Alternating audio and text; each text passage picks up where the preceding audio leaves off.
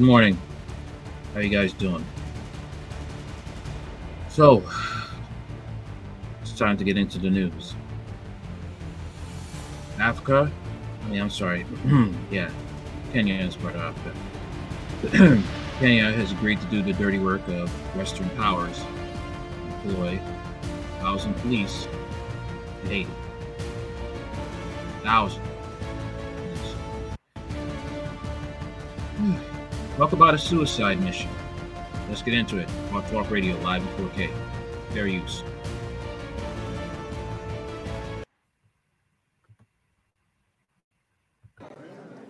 Kenya plans to deploy over a thousand police officers to the Caribbean nation of Haiti to help train and assist the local law enforcement. Gangs control around 80% of the Haitian capital, and violent crimes such as kidnappings for ransoms, armed robbery, and carjacking are common. Kenya said it's ready to lead a multinational force in Haiti and assist police restore normalcy in the country and protect strategic installations. Haiti has seen compounding humanitarian, political, and security crisis with gangs controlling most of Port-au-Prince. UN Secretary General Antonio Guterres and Haitian Prime Minister Ariel Henry have for nearly a year sought international intervention to help support the police, but no country had stepped forward. Kenya is seen as a democratic anchor in East Africa and has participated in peacekeeping operations in its immediate region, including in the Democratic Republic of Congo and Somalia. All right.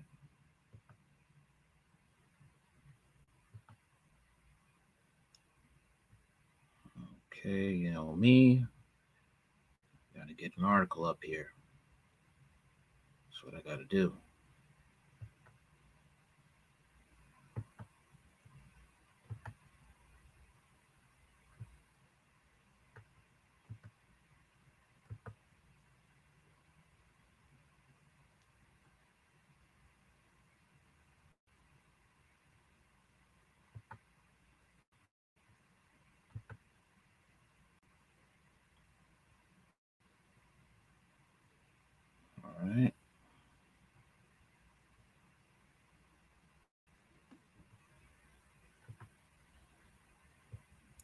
U.S. wants Kenya to lead a force in Haiti with a thousand police. Watchdogs say they'll export abuse.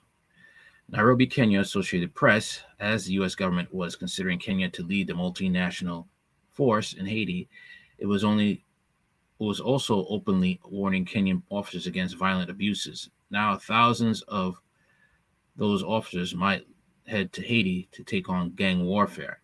It's a challenging turn for a police force long, long accused by rights watchdogs of killing and torture, including gunning down civilians during Kenya's COVID 19 curfew. One local group confirmed that officers fatally shot more than 30 people in July, all of them in Kenya's poorest neighborhoods during opposition called protests over the rising cost of living. We are saddened by the loss of life and concerned by high levels of violence, including the use of live rounds during those protests, the U.S. said in a joint statement with 11 other nations in mid July.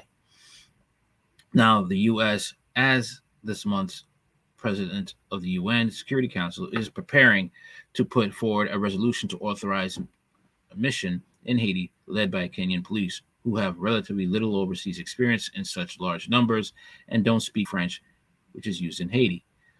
So, what, was the point of this again? What what what's what's the point of this? I just want to know what what's the point of this? Are you just sending these people to die because you know, not only do they have to deal with gangs, they have to deal with civilians who don't want anybody in their business. Okay. So I just want to know whose bright idea was this? Like I said, talk about a suicide mission. All right. Okay, the, the, the, the people of Haiti know the terrain. All right. So the gangs don't want you there because they want to tear things up. And the people, people of Haiti don't want you there because they don't want Western powers in their business or their lapdogs in their business either. So I don't see this as a good idea. You're just sending Kenya, a thousand officers in Kenya. This is not a traditional peacekeeping force, the U.S. ambassador to the UN, Linda Thomas Greenfield, said Tuesday. For more than nine months, the UN had appealed unsuccessfully for a country to lead an effort to restore order to the poorest nation in the Western Hemisphere. Gee, wonder why that is. Could it be that possibly the Western powers that want to help, claim to help Haiti, quote unquote, are the same ones that has made it poor ever since their independence? Kenya's interest was announced on Saturday with its foreign minister saying his government has accepted to positively consider leading a force in Haiti and sending a thousand officers to train the Haitian National Police, restore normalcy, and protect strategic installations. Kenya stands with persons of African descent across the world, Alfred Mutua said. And ministry spokesperson didn't respond to a question about the force or what Kenya would receive in return. Oh, you don't want to answer those questions because nobody does things for free. U.S. Secretary of State Antony Blinken on Tuesday praised Kenya for simply considering to serve a sign of the difficulty in mustering international forces for Haiti. Did Haiti ask for this? Where deadly gang violence has exploded since 2021 assassination of President Jovenel Moise. And I wonder who assassinated him. Hmm. I wonder who assassinated him. Okay. I just want to know. Could it be Western powers because possibly he didn't want to do their bidding? Hmm. Not saying he was a good guy. After all, he did use gangs to intimidate the political opposition to stay in power. Some organizations that have long tracked alleged police misconduct in Kenya are, in Kenya are worried.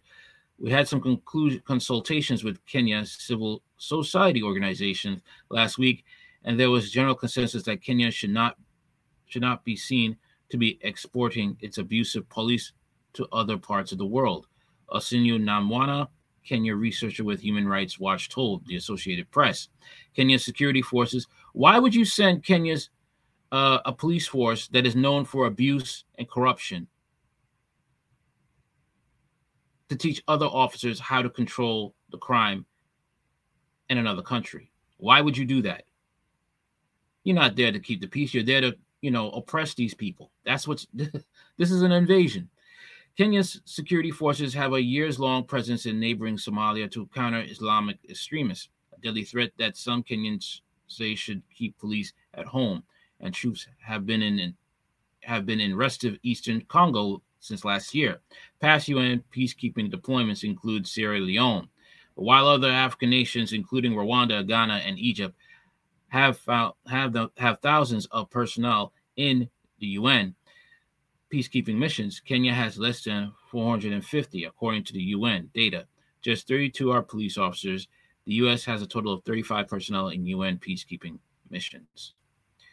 I have no knowledge of any complaints raised by the UN during those deployments, hence, no concern on my end. The executive director of the Watchdog Independent Medical Legal Unit, Peter Kiama, told the Associated Press. Remember, the major challenges regarding policing practices in Kenya include political interference with police command and independence, inadequate political will to reform the institution, culture of a inter- internal impunity and criminality, and inadequate internal and external accountability.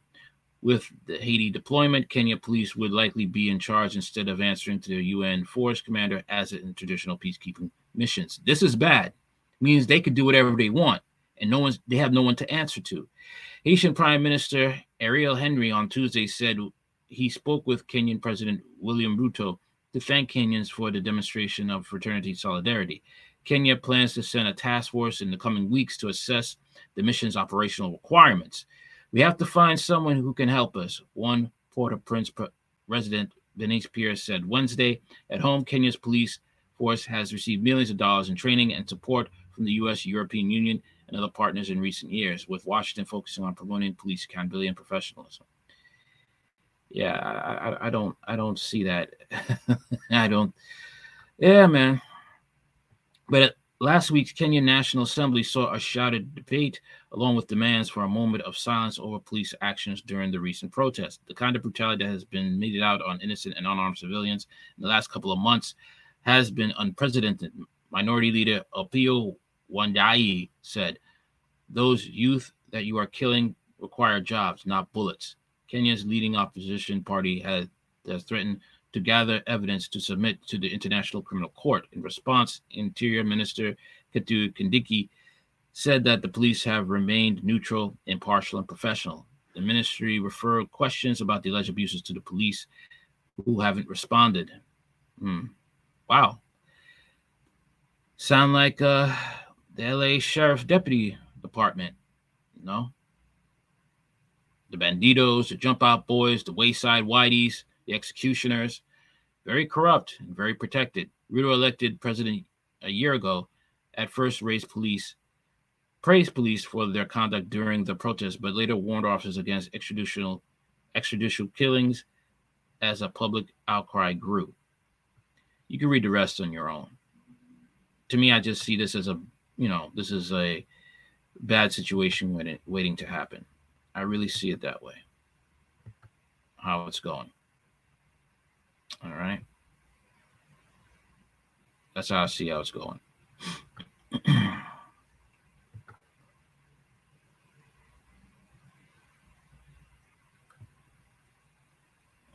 second. So we're gonna get into this news story right now, and it is uh it's sad, but once again, it, it goes to the fact that uh you can't um you can't be in power all right? And you you cannot uh you cannot be neglecting your kids. There has to be some sort of uh checks and balances. There has to be some sort of uh how you say um discipline at home because if your kids are not disciplined and not watched over, they will embarrass you. And this is how it is for, you know, the president of Touadéra of Central African Republic. This is what he has to deal with with his son. I'll show you.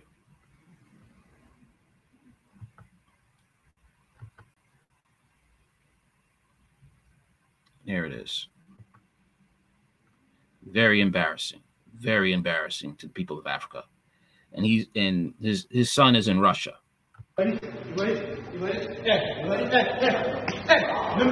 He thinks he could do that. That skinny little twig thinks he should go and punch a man like that. Try to bully a man. In America, it would be a different story.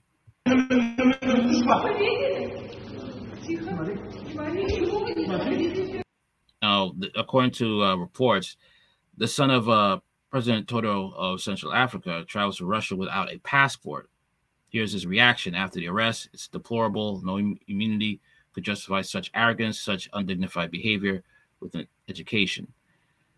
You see, the thing is, is like uh, you have to put in kids that no matter if you're poor, no matter if you're middle class, no matter if you're rich, no matter if you're ultra rich, that you still got to respect rules and you still you represent me. Okay. Um, and if you act a fool, you're gonna deal with me. And you're gonna do and I'm gonna be extremely harsh with you. Okay. I think he needs to spend at least a couple of months um, in a Russian prison to cool off, to behave. Because he, he you know, Africa needs all the help they can get, and they can't tolerate no foolishness from among their own ethnic group. Don't touch me! Don't touch me! Okay, okay, okay, okay, okay, okay, don't touch me, okay. Hey, don't touch me! Don't touch me! You understand? I said, don't touch me! Это, это Казбек, лично водителя.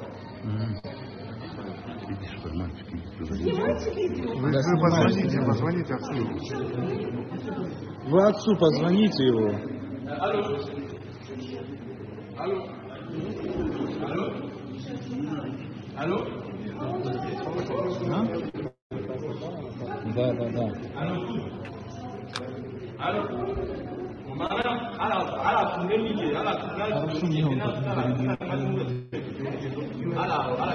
Hey!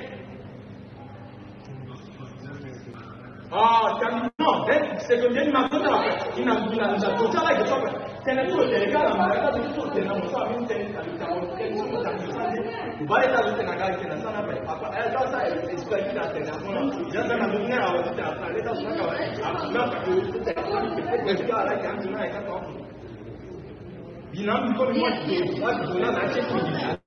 comment on appelle Abdullah, a Donc, à 1500 Donc, il va se.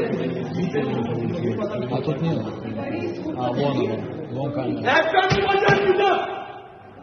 You see this? You see this? This this is disgusting. He represents his father.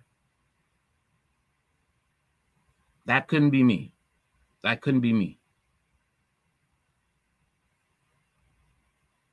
You're not going to embarrass me like this.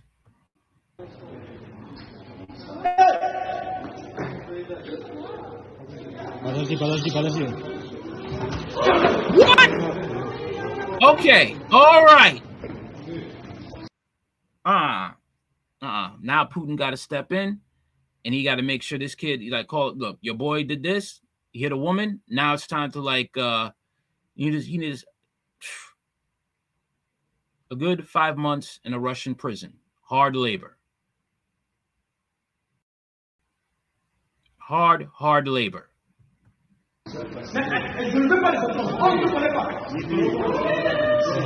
I don't care about no diplomatic immunity. That was wrong. A spoiled, entitled brat.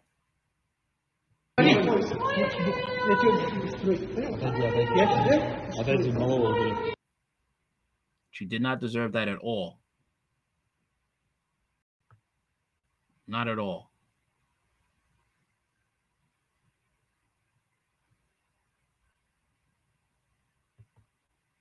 Very embarrassing. After all Putin's doing for Africa, all what Africa is doing right now, nah, man, nah, mm-mm. disrespectful. That boy needs to be dealt with. Little punk.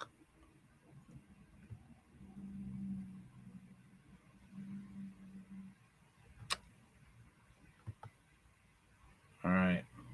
Let's get into this story right here.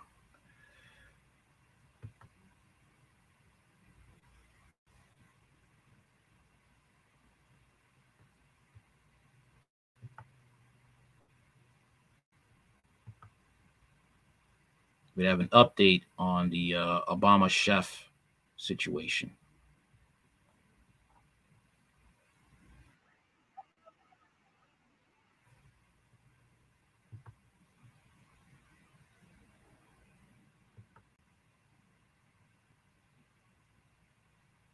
Unreal. Unreal, though. But let's get into it. Let's get into it.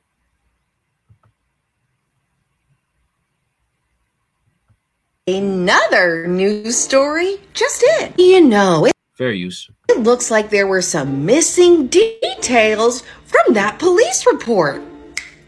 Weird. As you guys saw from my other report, it was just released that his death was ruled an accident. And now that that ruling has come out, some new details have come out as well. It looks as if Mr. Tafari Campbell was not only not wearing a life vest, and he wasn't attached to his paddleboard, but he wasn't wearing his clothes.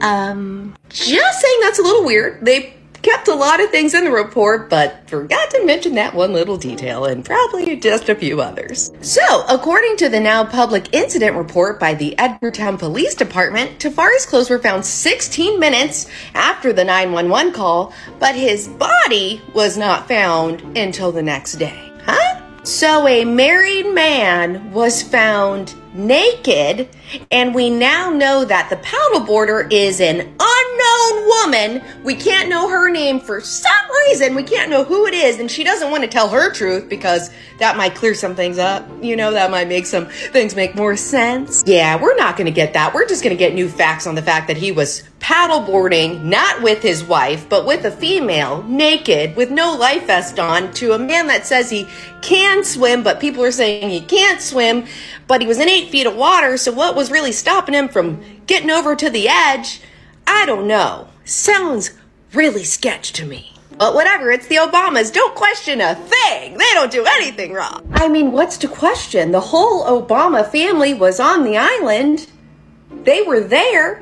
This is Obama's estate right there. The the pond is right there. Secret Service is everywhere. They called the police, but they couldn't save him? Secret Service? Aren't you a little one step up from the police department? But, you know, whatever. Just she has a point. She has a point. I mean, what's going on here? I mean, what what what is really going on here? I mean, the story's strange. You know, calls are not recorded.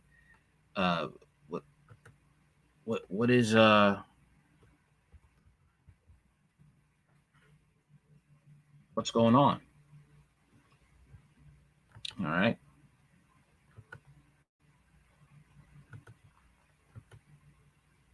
Here's something else. All right, hold on a minute.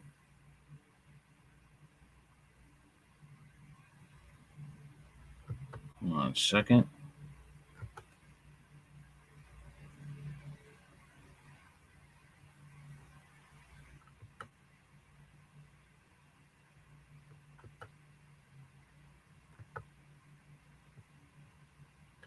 We go.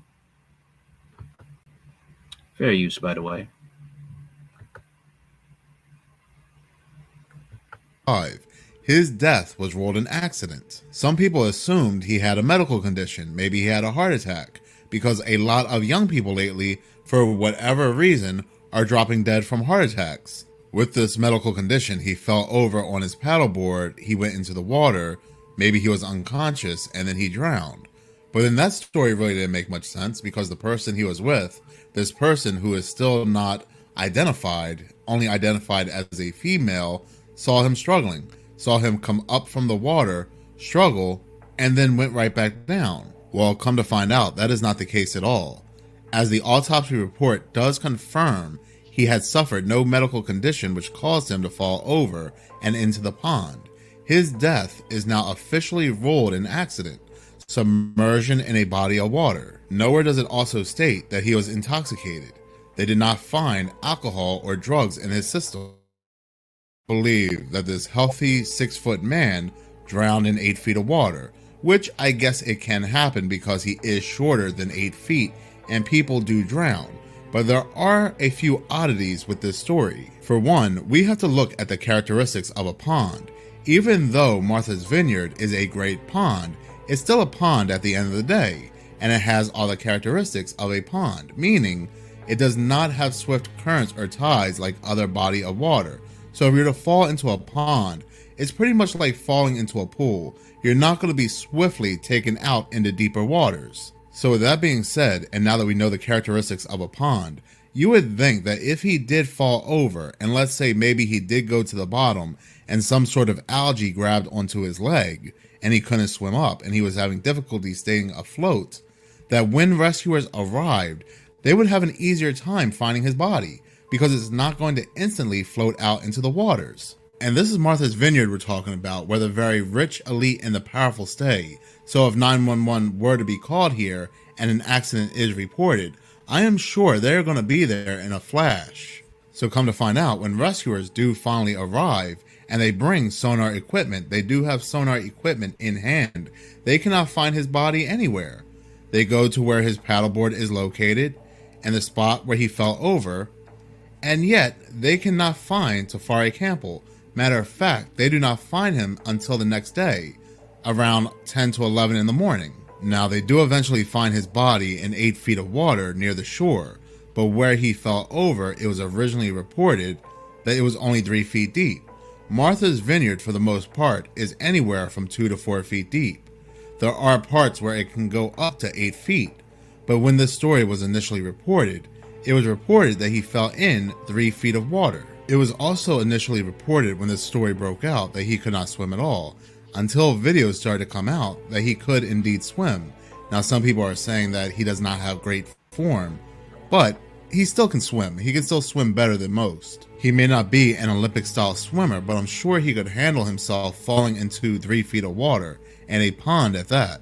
With all the oddities and mysteries surrounding this story, big media for once were trying to do their job. They go to the sheriff's office and they ask not only for the police report, but also for audio of the 911 call. Upon asking for this information, they are being told that the police left the call log blank. Even for the reason behind the 911 call cannot be found. There is no police report, and also the police are refusing to say who he was with at the time. We still do not know the name of this person. And at first, the media were saying that the Obamas were not home during this incident, but come to find out, they were indeed in Martha's Vineyard. They just were not inside their home. And so, with no police report, we are led to believe that this healthy individual fell overboard and drowned in three feet of water, that his lungs were filled with water. Now, his death and all the suspicions behind it will end up just swept under the rug, just like Walter Sheed, the Clinton chef, who was hiking in the mountains in 2015 and he ended up drowning in a mountain drainage. And it was ultimately ruled just an accident, nothing to see here. His lungs filled up with water in this mountain drainage that was flowing. Now, this does indeed come at a time that Tafari Campbell was writing this tell all book about the Obamas. We don't know what he saw or what he heard or what he was even writing about, but this must have gotten him into some deep trouble. Now, anybody that knows me knows that I do not believe in coincidences, especially when the timing of two events are very suspicious. And what I do find very suspicious is that after Tafari Campbell's death, Obama's love letters from 1982 resurfaces, where he says, I make love to men daily, but only in my imagination. Now, no hate on gay people, but I don't know any straight men. Well, well, what do you know? What do you know, man? This this is what can I say, man? What can I say about, you know, you could check the New York Post because it's all put in the New York Post too, the letters. And there was information of Tafari saying about like how uh Pizzagate is real. So more information coming out that uh you know he may have found out about the truth about what people have been saying all along about Obama. You know, Michael and I, Michael and I, you know. And no, I'm not a Trump supporter, okay, because Trump is dirty too. That imagine making love to men daily. And he would write these love letters to not only himself, but also to his ex girlfriend. But for some odd reason, more than 40 years later, even after his presidency, these letters just appear out of nowhere. And I'm wondering if it's possible that Tafari Campbell had one or more of these letters, and he also knew of some other things that he was going to write down in his tell all book, and they did not want it to get out, and he was whacked for it. And that could possibly be it. Okay. That could possibly be it. I mean, what else could it be? All right. sad to say, but that's um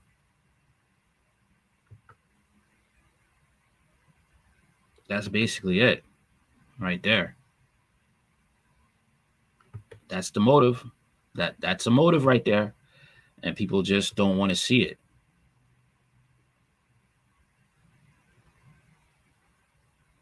They don't want to see the motive. That's all I could say. Why else would a six foot man somehow drown in water? Okay. Eight foot, eight feet of water, and he's a perfect swimmer. What else could be the motive? What else could be that motive for such a situation to happen?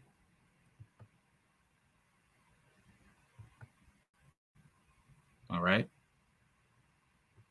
Had to have had something on him. And he lived with the Obamas. And that information probably, you know, it, it came out. Obama must have gotten sloppy.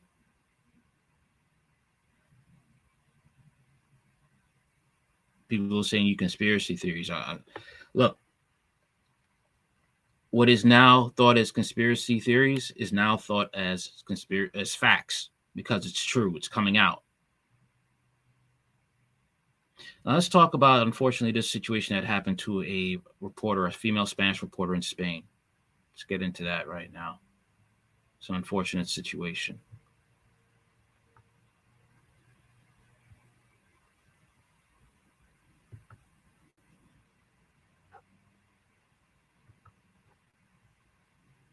Espalda el hombre intentó dar armado. Un segundo, que estamos en directo. Perdóname, es que el sonido es malo, pero ¿te, te acaba de tocar el culo? Sí. Es que, me, es que no puedo entenderlo. ¿Me pones a ese señor delante, por favor? No. Que le, este tío tonto, ponme a este tío tonto, por favor. Eh, por mucho que quieras intentar preguntarnos de qué canal somos, de verdad me tienes que tocar el culo. Estoy haciendo un directo y estoy trabajando. Just touched. He he did it. He did touch her butt. He did touch her butt, and that was really disrespectful. You know, a lot of men are just. I wouldn't say all, but you have a lot of men out there that are creeps and think they could do that to women. You can't talk to a woman, so but you have you want to try and press your luck and get jumped or humiliated by disrespecting a woman. Oh man.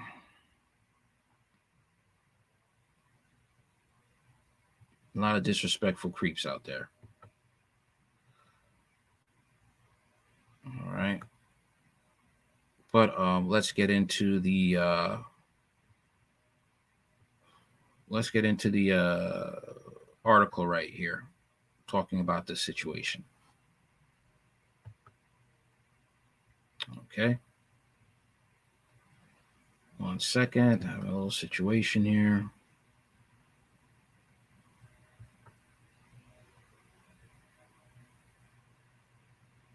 Okay, here we are. Here we are.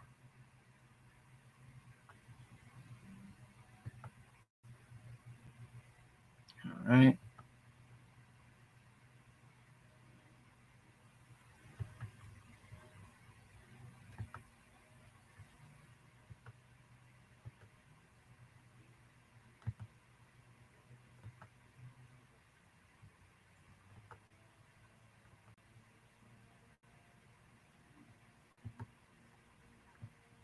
Man arrested after grabbing bottom of Spanish TV reporter live on air. Journalist Isa Balado was reporting in Madrid when a man approached and grabbed her bottom. Journalist in Isa Balado was reporting in Madrid on the case of shopkeepers who were arrested for beating up a thief who tried to rob them. She was in the middle of the live report to the studio when a man approached her from behind and grabbed her butt, asking what program she worked for. Isa, sorry to interrupt, didn't they didn't they touch your butt? Her colleague in the studio asked. Yes, said Balado, who turned to the man and asked, as much as you want to ask us which channel we work we work for, do you really have to touch my butt? At first, the 25 year old Romanian national laughed and denied he did anything wrong, then apologized and stared at her while reporting. The reporter begs him to let her do her job. It's sad because in New York City, you know, or any other Western nation, he would have gotten he would have gotten the business. He would have gotten slammed to the floor and he would have gotten that work. Because this is totally disrespectful. Totally disrespectful. Madrid police, alerted by the program itself, arrested the man for a possible offense of sexual assault and took him to the Family and Women's Department of Madrid Police Headquarters. They will now analyze the images and statements from both the man and Balado. Okay. The presenter of the program said live on air, this guy's an idiot, and asked the cameraman to focus on the man who focused on the man so he could see his face. He had not moved after the assault and was still standing next to the journalist, watching her as she tried to do her job. When she left, the man returned, this time touching her hair. The channel has issued a statement saying it rejects any form of harassment or aggression and expressing its support for the reporter after the, the absolutely intolerable situation she suffered. Several employees also spoke up to condemn the assault.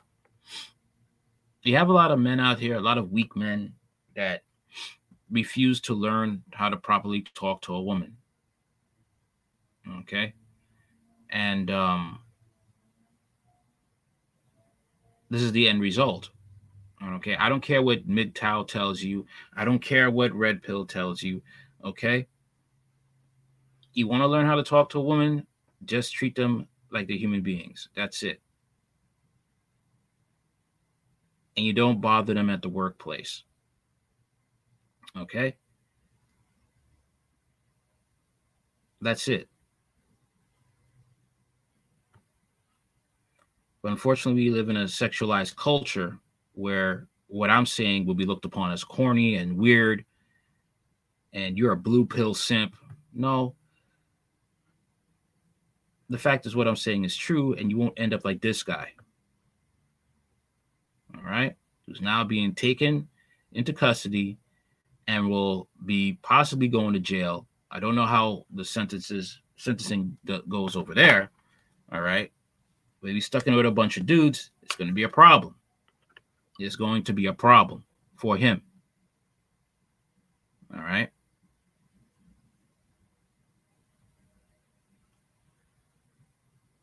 Okay. Next story.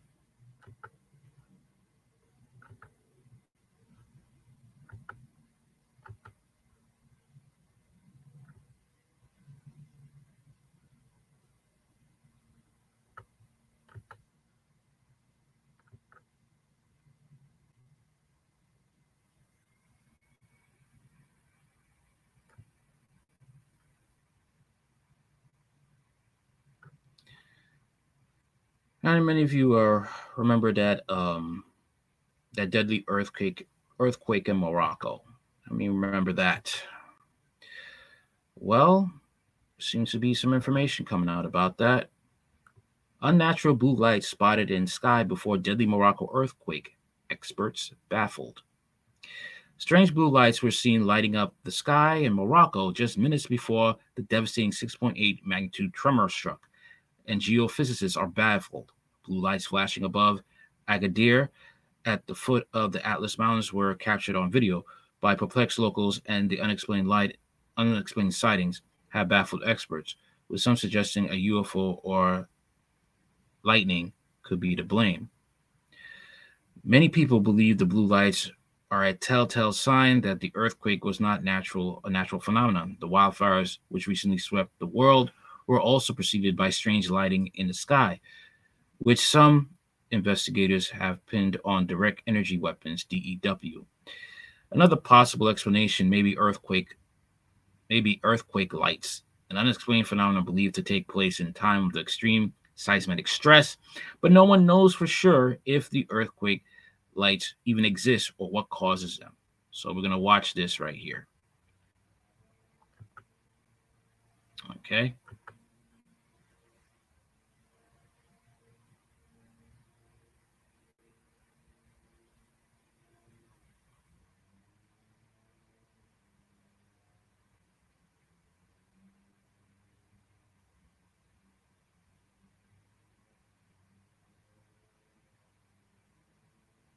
Oh, I saw it. Yep. Saw that blue light right there. Saw that blue light like right there. Right there. Let, let's rewind that. Let's rewind that.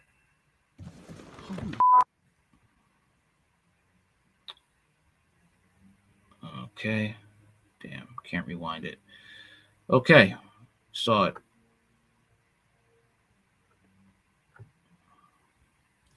The Morocco earthquake happening at nighttime, geophysicist Dr. Friedman Freud, Friond told the Washington Post the condition for earthquake lights to be seen by people and may be even recorded by cameras would be relatively high. Daily Mail reports, long believed to be a myth, these unusual lights are thought to take place amid the changes that occur to Earth's magnetic field during an earthquake or volcanic eruption. The lights can take a variety of forms, whether it be a pink spear of light or four inch flames above the pavement. The latter was said to have occurred in Italy's historic city of La, La Aquila just seconds before the earthquake struck in 2009. Meanwhile, a bright purple globe of light reportedly moved along the sky near the St. Lawrence River in Quebec in 1988, 11 days before the powerful quake. In 2014, Dr. Friedman and his colleagues studied 65 unexplained reports of these lights from as far back as the 1600s. Now we're going to check out this uh, video right here. Once more, reports of enigmatic blue lights have surfaced preceding seismic events in the land of Morocco. A similar phenomenon was witnessed earlier this year in Turkey, mere moments prior to the earthquake striking both Turkey and Syria. So we're going to take a look right now.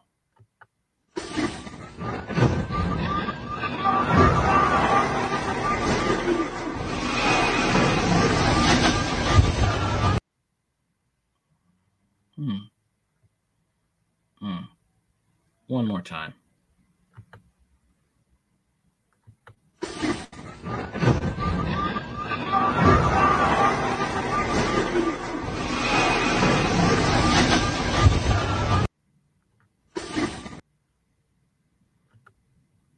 Very strange. Very, very strange. They found that a that 85% took place near breaks in the Earth's crust, commonly referred to as rifts. Most sightings also took place before or during an earthquake, but rarely ever after. This pattern has led scientists to believe that a buildup of seismic stress is the key driver of earthquake lights. They theorize that activated electric charges in rocks at the crust annoys air molecules as they come to the surface. This reaction is believed to generate the strange lights almost like a battery, but much still remains a mystery. It's one of the very few documented accounts of someone acting on the presence of earthquake lights, said Robert Thorold of Ministère des Ressources Naturelles of Quebec, who worked on the study. Earthquake lights as a pre earthquake phenomenon in a combination of other types of parameters that vary prior to seismic activity may one day help forecast the approach of a major earthquake. How many of you heard of HAARP? Okay. How many of you have heard of Operation Popeye? Check those out. You guys are interested in a little education for yourself on those particular matters. Moving on, we will be talking about the Biden administration consider plans to force illegal immigrants to stay in Texas. Let's get into that.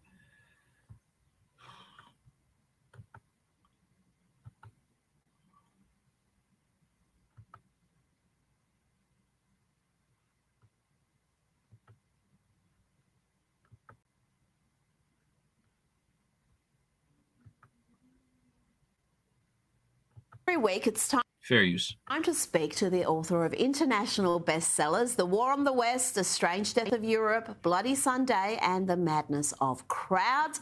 Douglas Murray, let's talk actions and consequences. There are a lot of Democrats who are finding out the hard way the supposedly compassionate, feel good policies they champion have some devastating consequences. Let's start with New York Mayor Eric Adams, who a month before his election was saying we should protect our immigrants, period. Yes, New York City will remain a sanctuary city under the Adams administration. This is what he's saying now. This issue will destroy New York City. Dest- but that's what you wanted to do. You were following Biden's orders. Destroy New York City. We're getting 10,000 migrants a month. One time we were just in Venezuela. Now we get in Ecuador.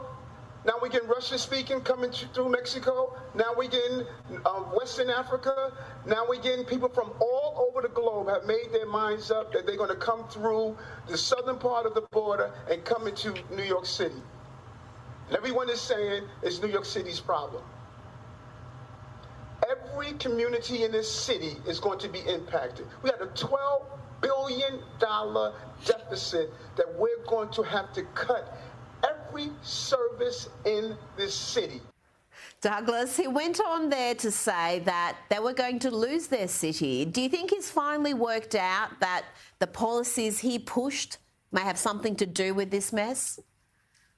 It's an extraordinary um, explosion from Mayor Adams uh, because, as you rightly say, Rita, he's pushed precisely the, pol- the policies that have led to this. Mayor Adams has actually mm. been on the rel- relatively more hawkish end of his party uh, on relation to immigration. Yet, as you said, he himself has constantly said that New York should be a sanctuary city. And all the southern governors are doing by sending migrants to New York, and relatively small numbers compared to the numbers coming into Texas and Arizona each day, um, all, all they're doing is following through on what Mayor Adams himself said, which is that New York must be a sanctuary city, a city for anyone uh, fleeing from anywhere in the world uh, who wants to settle and have a right to be housed. Um, well, you know, it's quite interesting, isn't it, that if, if it is such a doomsday scenario that New York is now in, as Mayor Adams is now saying, I don't understand why he doesn't like the season finale uh, uh of a series that he's been working on, along with his Democrat uh, colleagues in New York for years.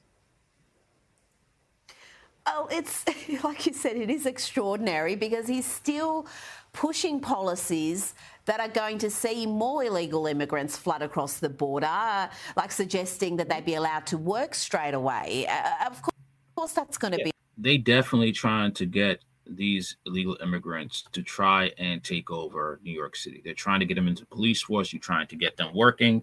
You want. They're really trying to get some sort of takeover here. Like I said, most of these illegal immigrants are fighting age. They're men. They're not family men with a wife and, and children. No, these are all these men are fighting age, 18 to 35. Something's going on here. I'm telling you, something's going on here. Plus, we had these, you know, Chinese spy police stations all in New York City. There's a takeover coming, and they're trying to. I'm serious. That's what I think. They're really trying to have some sort of takeover, like they're having some sort of uh, soldiers come over here uh, under the guise of immigrants. So they're trying to create some sort of chaos that they have they have to bring in the military for law and order, and they're not going to give up that tyrannical right. That's what I see about this. I really do.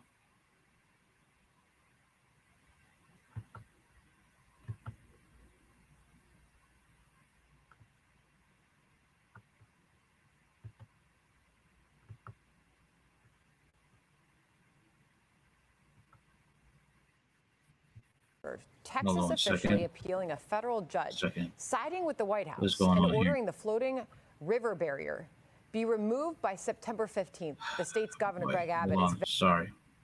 Yep. Uh, things are just trying to fall apart on me here. Biden administration considering a plan to force migrants to remain in Texas. That's not going to happen. They're going to find a way to get to, to wherever they got to go. The Biden administration is considering forcing migrants who's crossed into the United States illegally to remain in Texas while they wait wait out other asylum screening. You think Greg Abbott is going to put up with that? He's going to do what he did the last time. He's going to ship them to New York or going to ship them to some politician's house that's for um, open borders. Administration officials cite the proposed plan as a way to curb the flow of illegal immigration at the southern border. The Los Angeles Times reported citing three U.S. officials not authorized to discuss the matter. The plan would force migrants to remain in Texas or possibly other border states by tracking their location through GPS monitoring devices, such as ankle bracelets, the officials told the Times. The migrants would undergo an asylum screening to determine whether they remain, can remain in the U.S. Official in the U.S. Officials have discussed working with local groups to provide housing for the migrants. We have a homeless problem in America. People are homeless due to the pandemic. Okay. Why not focus on them and ship these people back? They need to go to work. Yet you have minors and illegal migrant children working in factories, losing their lives. Okay. We have a trafficking problem. Okay. In, in, in America. And companies, American, popular American business companies, retail companies are in on it. Fox News Digital has reached out to the White House, Texas Governor Greg Abbott's office and several immigration agencies. Spokesperson for the Department of Homeland Security, DHS, told Fox News Digital that the Biden administration is committed to expanding safe and orderly pathways for migrants to lawfully enter the United States while imposing consequences to those who fail to use those pathways. Since May, the Department of Homeland Security has removed or returned over 200,000 people to the agency said. DHS continuously hold policy and operation discussions on how to leverage our authorities to ensure a fair, humane, and effective immigration process that effectively removes those without a law basis, without a lawful basis to stay in the country. The DHS statement said they've been coming over here um, illegally for how long?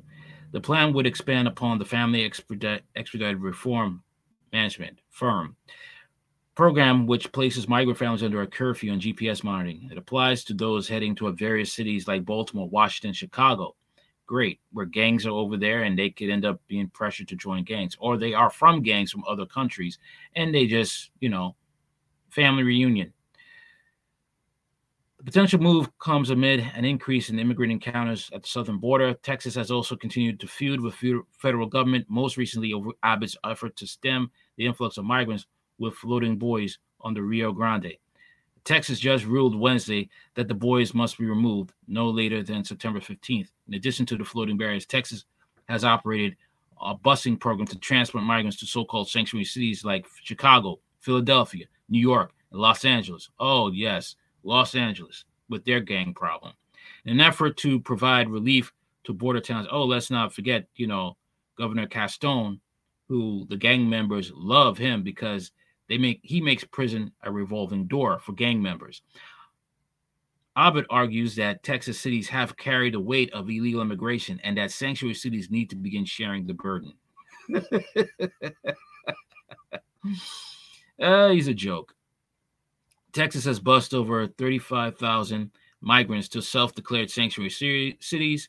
He wrote t- Tuesday on X, formerly known as Twitter, over 11,300 to DC, over 13,300 to New York City, over 6,700 to Chicago, and 2,600 to Philadelphia, over 1,000 to Denver, over 40, 480 to Los Angeles.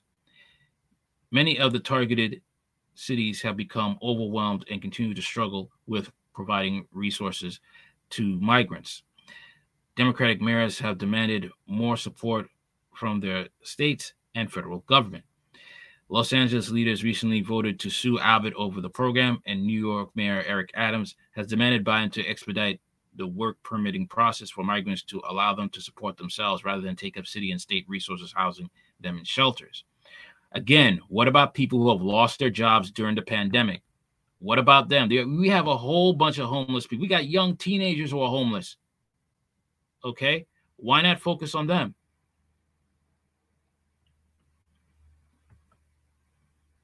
This is insane. This is absolutely insane what's going on here. Okay.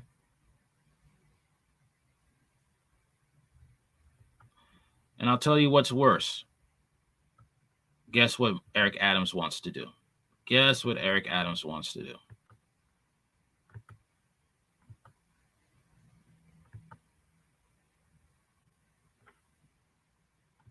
I'll show you. Show you more than I could tell you.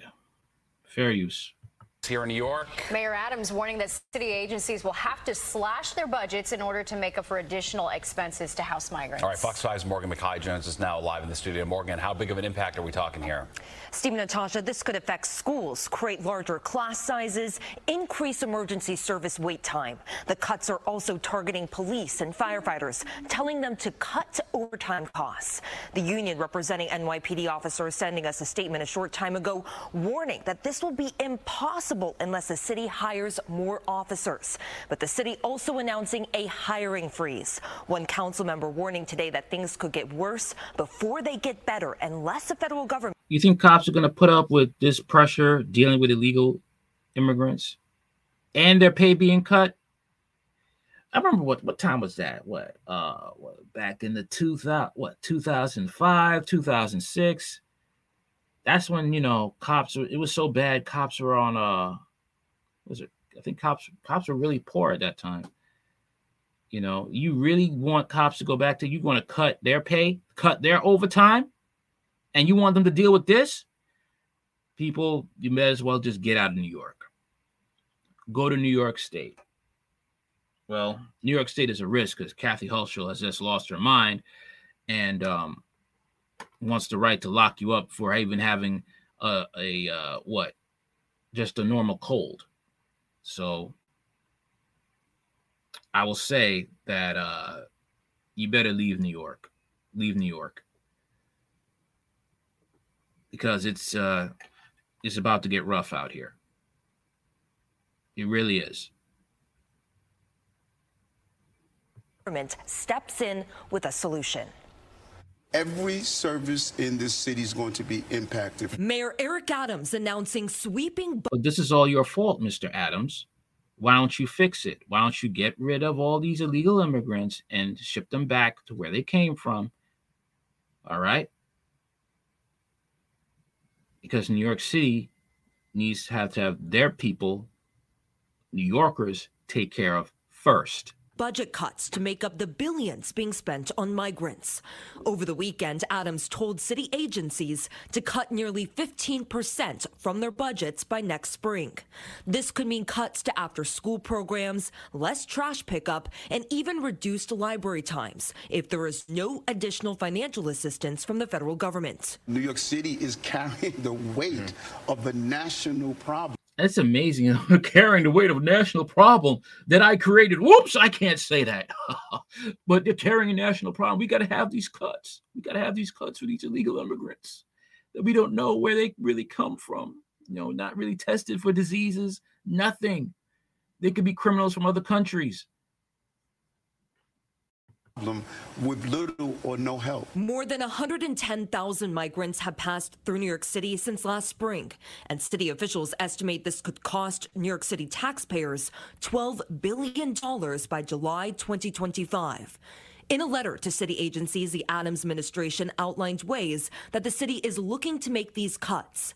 This includes a hiring freeze, limiting overtime spending in the NYPD, FDNY, and other uniformed agencies, putting a hold on any new initiatives, and cutting down on any out of town travel.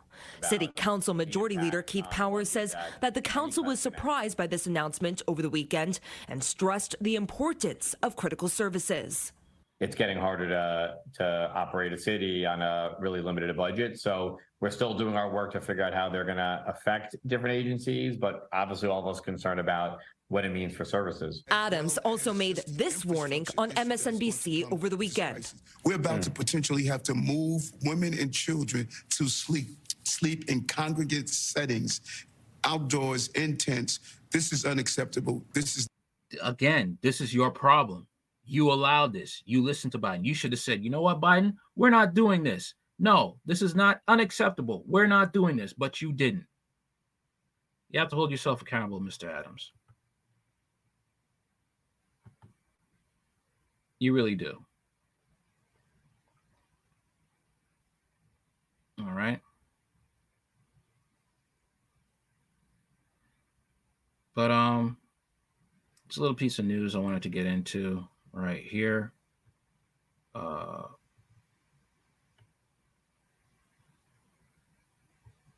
second.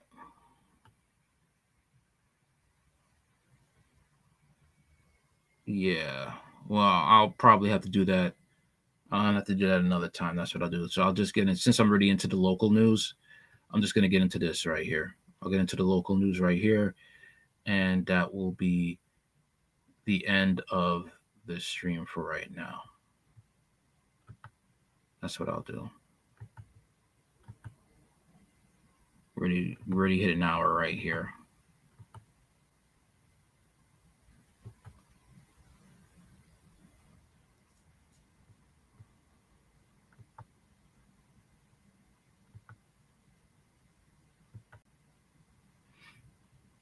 Okay. Fair use. Says an innocent walk home from school and then suddenly, without explanation, it turned violent.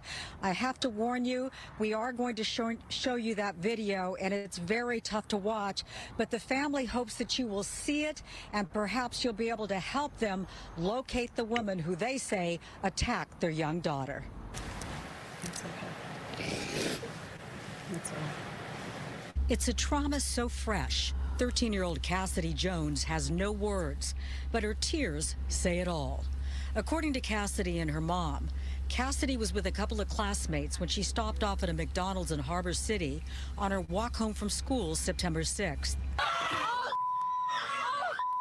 But before she could get home safely, an unidentified woman cornered her. A grown woman is fighting a child. You're fighting a 13 year old in the fast food restaurant and began attacking her. Cassidy says the attack was unprovoked. She says the woman hurled these words at her. What the F are y'all looking at? I fight kids, I fight you, this, this, and that. And, you know, I'm. Gotta be a ghetto booger.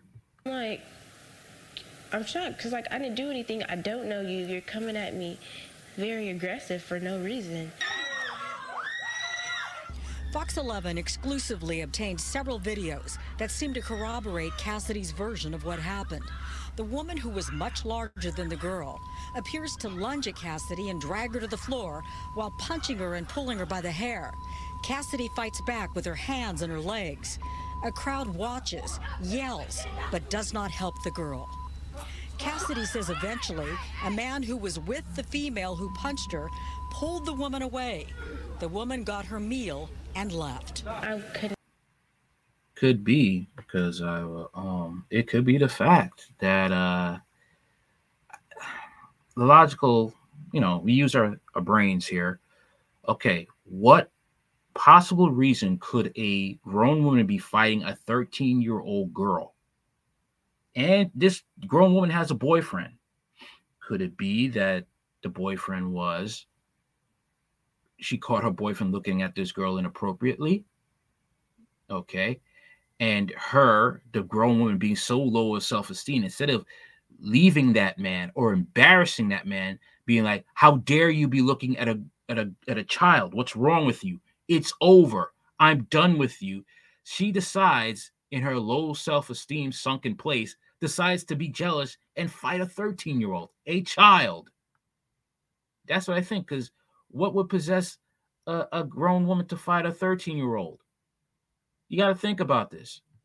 Yeah, I was focused on protecting myself because I knew the moment I put my hands down was the moment I was probably going to get beat to death. So when she called me, she was screaming and hollering, and I'm standing there, I'm like, oh my God, I, I don't know what to do.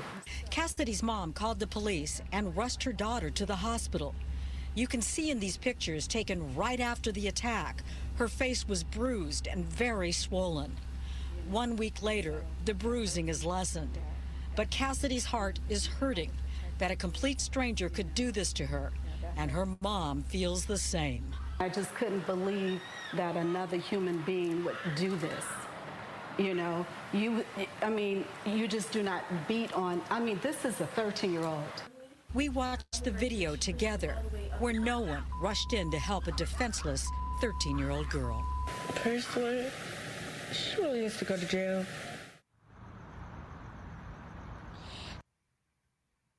So far, no official comment from McDonald's or from the LAPD. I can confirm for you, though, that the LAPD is investigating. There is also a partial plate, which could be helpful in locating this woman. But one of the things that really hurt me the most in talking to this young girl, she was very, very upset that her classmates who were present did not jump in to help her. And she says that that video has been seen by countless people at the school, her classmates, who she feels feels are passing it around almost as sport. It adds to the pain all the way around. That just goes to show you don't really have friends. And uh, her friends were Latino. So, hate to say it, but there is no br- black and brown coalition. There is no, you have some Latinos that don't like black people and they will smile in your face while hating your guts. You know, I hope there's justice. I hope the person who did this to this 13 year old is caught, though. Okay. So that's all I got. And um, this is Hard Talk Radio. Um, anything you want to know about this channel is in the description box. If you feel like donating to the Cash App, feel free to donate to the Cash App. Um, you could check me out on Spotify, Hard Talk Radio, live in 4K. You can check me out on Rumble, Radical Thoughts 791. Okay. Um, I'm also on Twitter, Hard Talk, uh, Hard Talk 79. And um, that's about it. Later.